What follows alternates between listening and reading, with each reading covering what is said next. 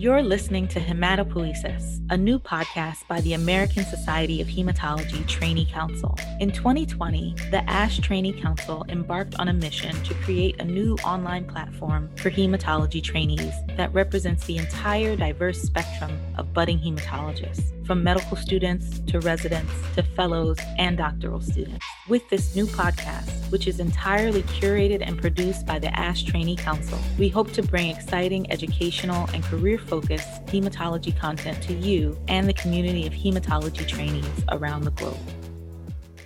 I am Dr. Lachelle Weeks, former chair of the Trainee Council and hematology fellow at Dana Farber Cancer Institute. I am so glad to have you join me and my guests on this series of three podcast episodes, which will take us through the fascinating history of the most common medical procedure performed around the globe blood transfusion. Our first episode in the series is entitled Blood Transfusions Mystical Vitality.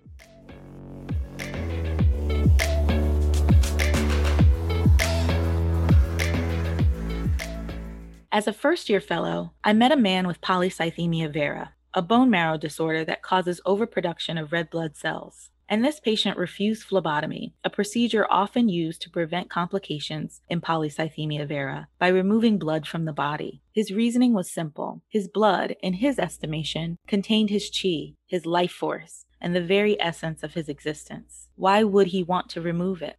And this patient got me thinking about the ancestral reverence for the power of blood, blood as a mystical force, a reverence that long predates our understanding of hematology and human physiology.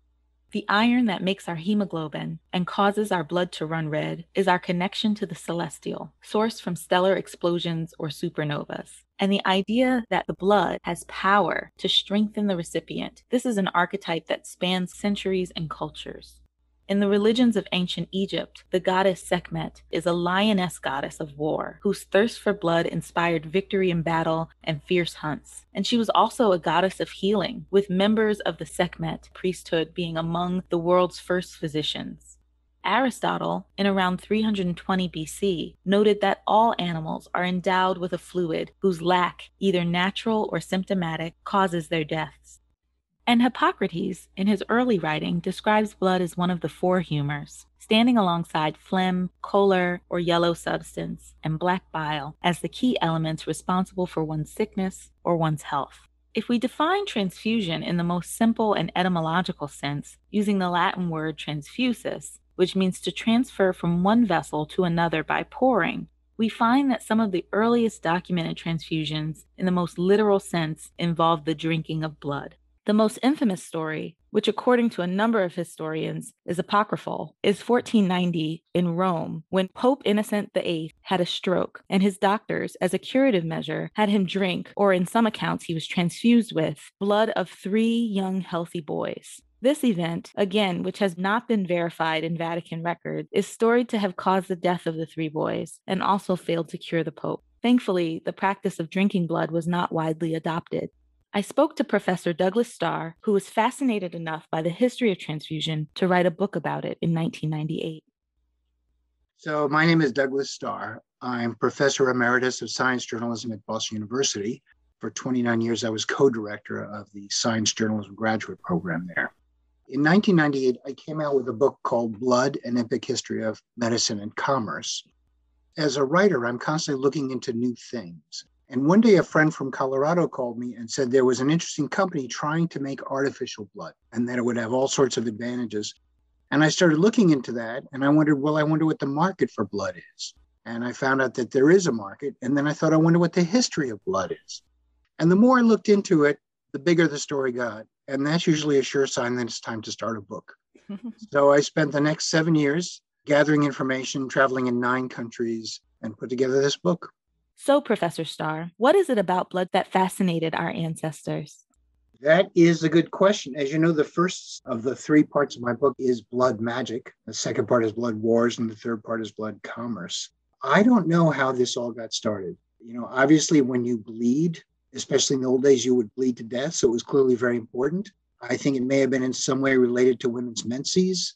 Obviously, there are biblical references in the Old Testament Mm-hmm. the escape from the Egyptians. But even before that, there was always a mystical thing about blood. And I think it's simply the fact that maybe it was one of the few real physical manifestations of good health or bad health. Prior to the 1600s, the predominant understanding of circulation came from Greek physician Galen, who in the second century proposed that there were two kinds of blood carried by two different circulatory systems. In Galenic traditions, a red fluid moved through the heart and arteries, activating muscles and stimulating movement, and a nutritious fluid that encouraged growth was actually made in the liver and flowed through the body's blue colored veins. And in fact, Galen believed that blood actually ebbed and flowed, meaning that there were two directions of blood flow in each of these circulatory systems. William Harvey, an anatomist who came on the scene in the 1600s, did vivisections or live animal dissections. He also did experiments on men with tourniquets and essentially showed that veins had valves. And because of these valves, blood flowed in one direction rather than ebbing and flowing like the tides, which is what those in the Galenic tradition believed. He also showed that there was a single circulatory system for which the heart is central. And certainly, once circulatory physiology was visualized like this, any idea, reality or mythical, about drinking blood was certainly out, as intravenous transfusions were now conceivable. Transfusion was still centered in the mystical, and we had not yet appreciated the differences between species that made xenotransfusion, or transfusion from one animal to another, a dangerous enterprise. In 1668, a London anatomist by the name of George Acton reflected on transfusion, stating, It cannot be denied but that the blood of beasts, as well as men, is full of vital spirit and volatile salt. There cannot probably be so great dissimilarity between the vital spirit of the lamb and that of man, but that the first may easily be transmuted and assimilated into the latter. I spoke to Professor Starr about this as well. Right. And if, if we think about some of the first recorded blood transfusions moving out of sort of Greek mythology and into, you know, people actually taking blood from one being and, and putting it into another, a lot of those were not really to treat disease, but more to treat madness or to sort of right. transfer these metaphysical properties. And you talk a little bit about that in your, your book oh, as I, well. I talk a lot about a it. lot about that. The yeah. book opens with the case of Jean Claude Denis, the first doctor to really document the transfusion of blood from a gentle calf into a person. Mm-hmm. And that was a case where there was a madman running in the streets of Paris, and a nobleman brought him in for treatment. Now, for years before that, doctors in France and in England had been experimenting transfusing blood from one animal to another, and they saw it wouldn't kill them. But this time he thought, well, let's let's see if it could calm this guy down. Mm-hmm. And this comes back from something called vitalism, which was the Christian adoption of the Greek four humors phlegm, choler, bile, and blood. And the notion that there's a balance and vitalism took that a step farther, saying blood also contains the characteristics. So the blood of a lion might be courageous, and the blood of a lamb might be mild. So this doctor took the blood of a calf and transfused it into a madman. And the first time he did it, it actually seemed to work. Right. And we know that that was probably more of a coincidence. I think it was because he's having a hemolytic reaction and it was making him too weak to be crazy. Making him somnolent. Right. Denis unfortunately attempted a couple more xenotransfusions, and his last victim was a guy named Antoine Mauroy, a man who was abusive towards his wife. The story has it that his wife brought him in for a transfusion to sort of chill him out. Denis tried a couple of transfusions on him, at least two, and possibly three. Following one of the transfusions using the blood of a calf, we get one of the first, if not the first, detailed description of a hemolytic transfusion event. Denis writes, as soon as the blood began to enter his vein, he felt the heat along his arm. His pulse rose presently, and soon after we observed a plentiful sweat all over his face. He vomited violently, and his urine turned black like soot. Mauroy died after the third attempt at transfusion, and upon investigation, it's not clear that this was a transfusion related event. Investigators eventually discovered vials of arsenic in his wife's possession. Denis and Perrine Mauroy were both arrested, and Perrine was convicted of murdering her husband. Denis was cleared of all charges following the discovery of the arsenic, but he was disgraced. And for a while, with the dangers of transfusion being fully recognized, the practice was banned in France and other parts of Europe. It's interesting to me that even though the early history of therapeutic transfusions was fraught with death and sprinkled with scandal, the practice was able to catch on at all. So, why do you think that blood transfusion caught on, even though it was such a high mortality practice? Yeah, that's a good question. First of all, let's remember that after the Denis experiments, and again, the patient eventually died, but from other causes, mm-hmm. blood was essentially abandoned for 150 years. Mm-hmm. And then I guess it was in the early 1800s, James Blundell started doing transfusions with people instead of animals. And you're right, the mortality rate was 50%. I think the fact that it worked at all was something. But meanwhile, there were a couple of very important developments aside from blood. One is that people started getting the hint that maybe bloodletting wasn't the best idea after all. And one of these reasons was there was a typhus epidemic in the 1830s. And unlike certain fevers, which send people into a delirium, typhus is debilitating. So when the doctors in Britain started bloodletting people with typhus, they only got worse. They got weaker and weaker and weaker. So, one was there was a chink in the validity of bloodletting. And the other thing was a very quiet development, and that was the innovation of medical statistics. And until then, and this was pioneered in France, until then, the only records doctor kept were financial ones. Mm-hmm. And when they started keeping statistical records, they could actually see in their charts, geez, a lot of these people with bloodletting treatments died. So I think it was a combination of a bit of success with transfusion and acknowledged failure of bloodletting, which began a very slow, century long turn. It mm-hmm. was a mm-hmm. slow progress right. towards anatomical use of blood rather than mystical use of it. Right. James Blundell was an obstetrician in England in the early 1800s, and he was looking for a way to combat hemorrhage and shock, which were major complications and causes of maternal mortality in childbirth.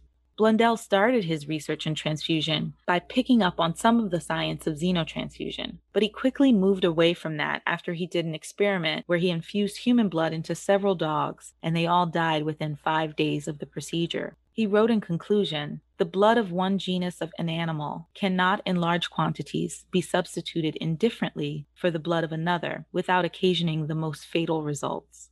So Blundell took to human to human transfusions using husbands. And oftentimes it would be the ladies' coachman. And he mm-hmm. mostly did with women who were bleeding out after giving birth. Mm-hmm. So the fact that somebody could do anything was considered quite a step. Right. And Blundell was sort of at the intersection of a couple of innovations. He had his own findings that landed the field of transfusion medicine firmly in the realm of human human transfusion. And he also took excellent records of his transfusion effort, marking the increased use of medical statistics that Doug mentioned earlier. From 1818 to 1828, he recorded having attempted 10 transfusions in peripartum women. His notes indicated two women who died in the postpartum period remained dead despite transfusion. Three women who were actively hemorrhaging in the postpartum period died despite transfusion. But five women who were actively hemorrhaging and transfused survived and a 50% survival rate for postpartum hemorrhage in 1818 seemed quite good his last innovation, which is probably one of the ones he's most famous for, was the creation of blood transfusion devices. And James Blundell, he created the impellator, which is if we were to show it to people now, they would be like, "Don't bring that thing near me." I love the instruments, and for bloodletting, the scarificator, the right. the, yeah, they were they doing their best, you know. Absolutely. To get a better sense of some of the instruments, including the Blundell style impeller, I caught up with Dr. Sunny Dzik, co director of the Blood Transfusion Service at the Massachusetts General Hospital, and also quite the collector of early transfusion devices. This is Sunny Dzik. I'm the uh, co director of the blood transfusion service at the Massachusetts General Hospital in Boston. I'm a hematologist, and I have the uh, pleasure to uh, present to you today a little bit of conversation regarding some of the devices that advance transfusion medicine.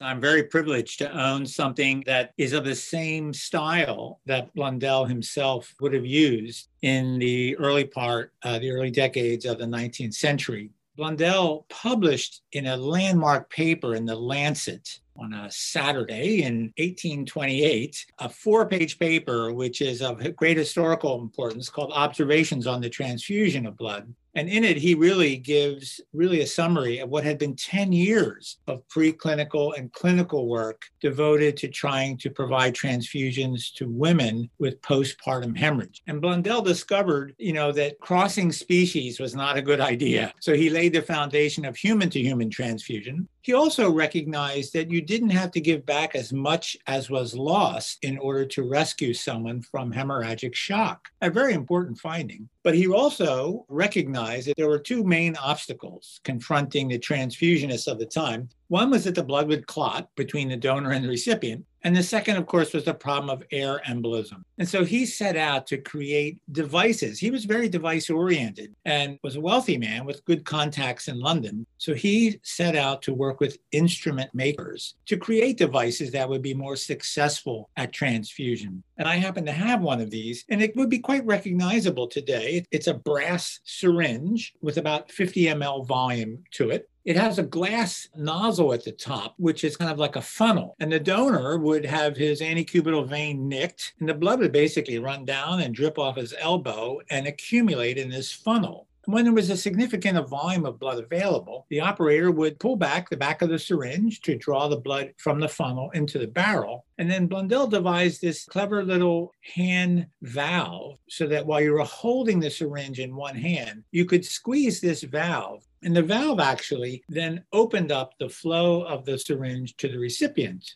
And so you would pull back the plunger to draw the blood into the syringe and then squeeze the valve and then simply advance the plunger to shoot the blood into the patient. And so this really, because of this kind of one-handed valve and the kind of the alacrity with which you could operate this, he was able to move the blood quickly before it would clot. And because of the really the fine manufacture of it, it's an airtight device, he could overcome the problem of air emboli. So this was, in fact, a design that lasted throughout the 19th century. The one I have, I doubt, was used by James himself because these remained popular throughout the 19th century and were used for, you know, another 80 years after he brought them to light.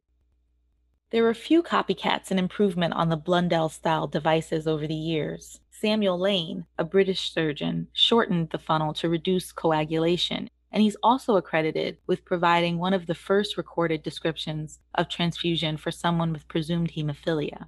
A young boy by the name of George Furman had significant bleeding history, which included, quote, an affliction of the knee joint, unquote. This is thought to be a reference to hemarthrosis. George had a surgery for a, quote, squinting deformity of the eye, unquote. And though he walked home after the procedure, he came back days later with faint pulses, weakness, and a wound that wouldn't stop bleeding. Lane transfused the blood of a, quote, stout, healthy young woman, unquote. By his own description, he sliced her arm and allowed her to bleed directly into the funnel of the Blundell style device. He then injected the blood into the boy who was saved by this transfusion. So, thanks to Blundell, we had moved away from animal to human transfusions, and we now had devices that helped to reduce some of the risk. One will remember, of course, that the blood types had not been discovered yet. And so, despite overcoming the issues of coagulation and air emboli, there was still the formidable obstacle of blood types that made transfusion a very risky affair throughout the entire 19th century. And that's exactly what we'll talk about in our next episode. I'd like to thank our guests, Professor Doug Starr and Dr. Sunny Dzik, for their insights, and I thank you all for listening. Join us next time for episode two Blood Transfusion, a life saving practice in a time of war, where Professor Starr, Dr. Dzik, and representatives from the American Red Cross will carry us through the major innovations in blood transfusion that were brought about by the war efforts of the 20th century.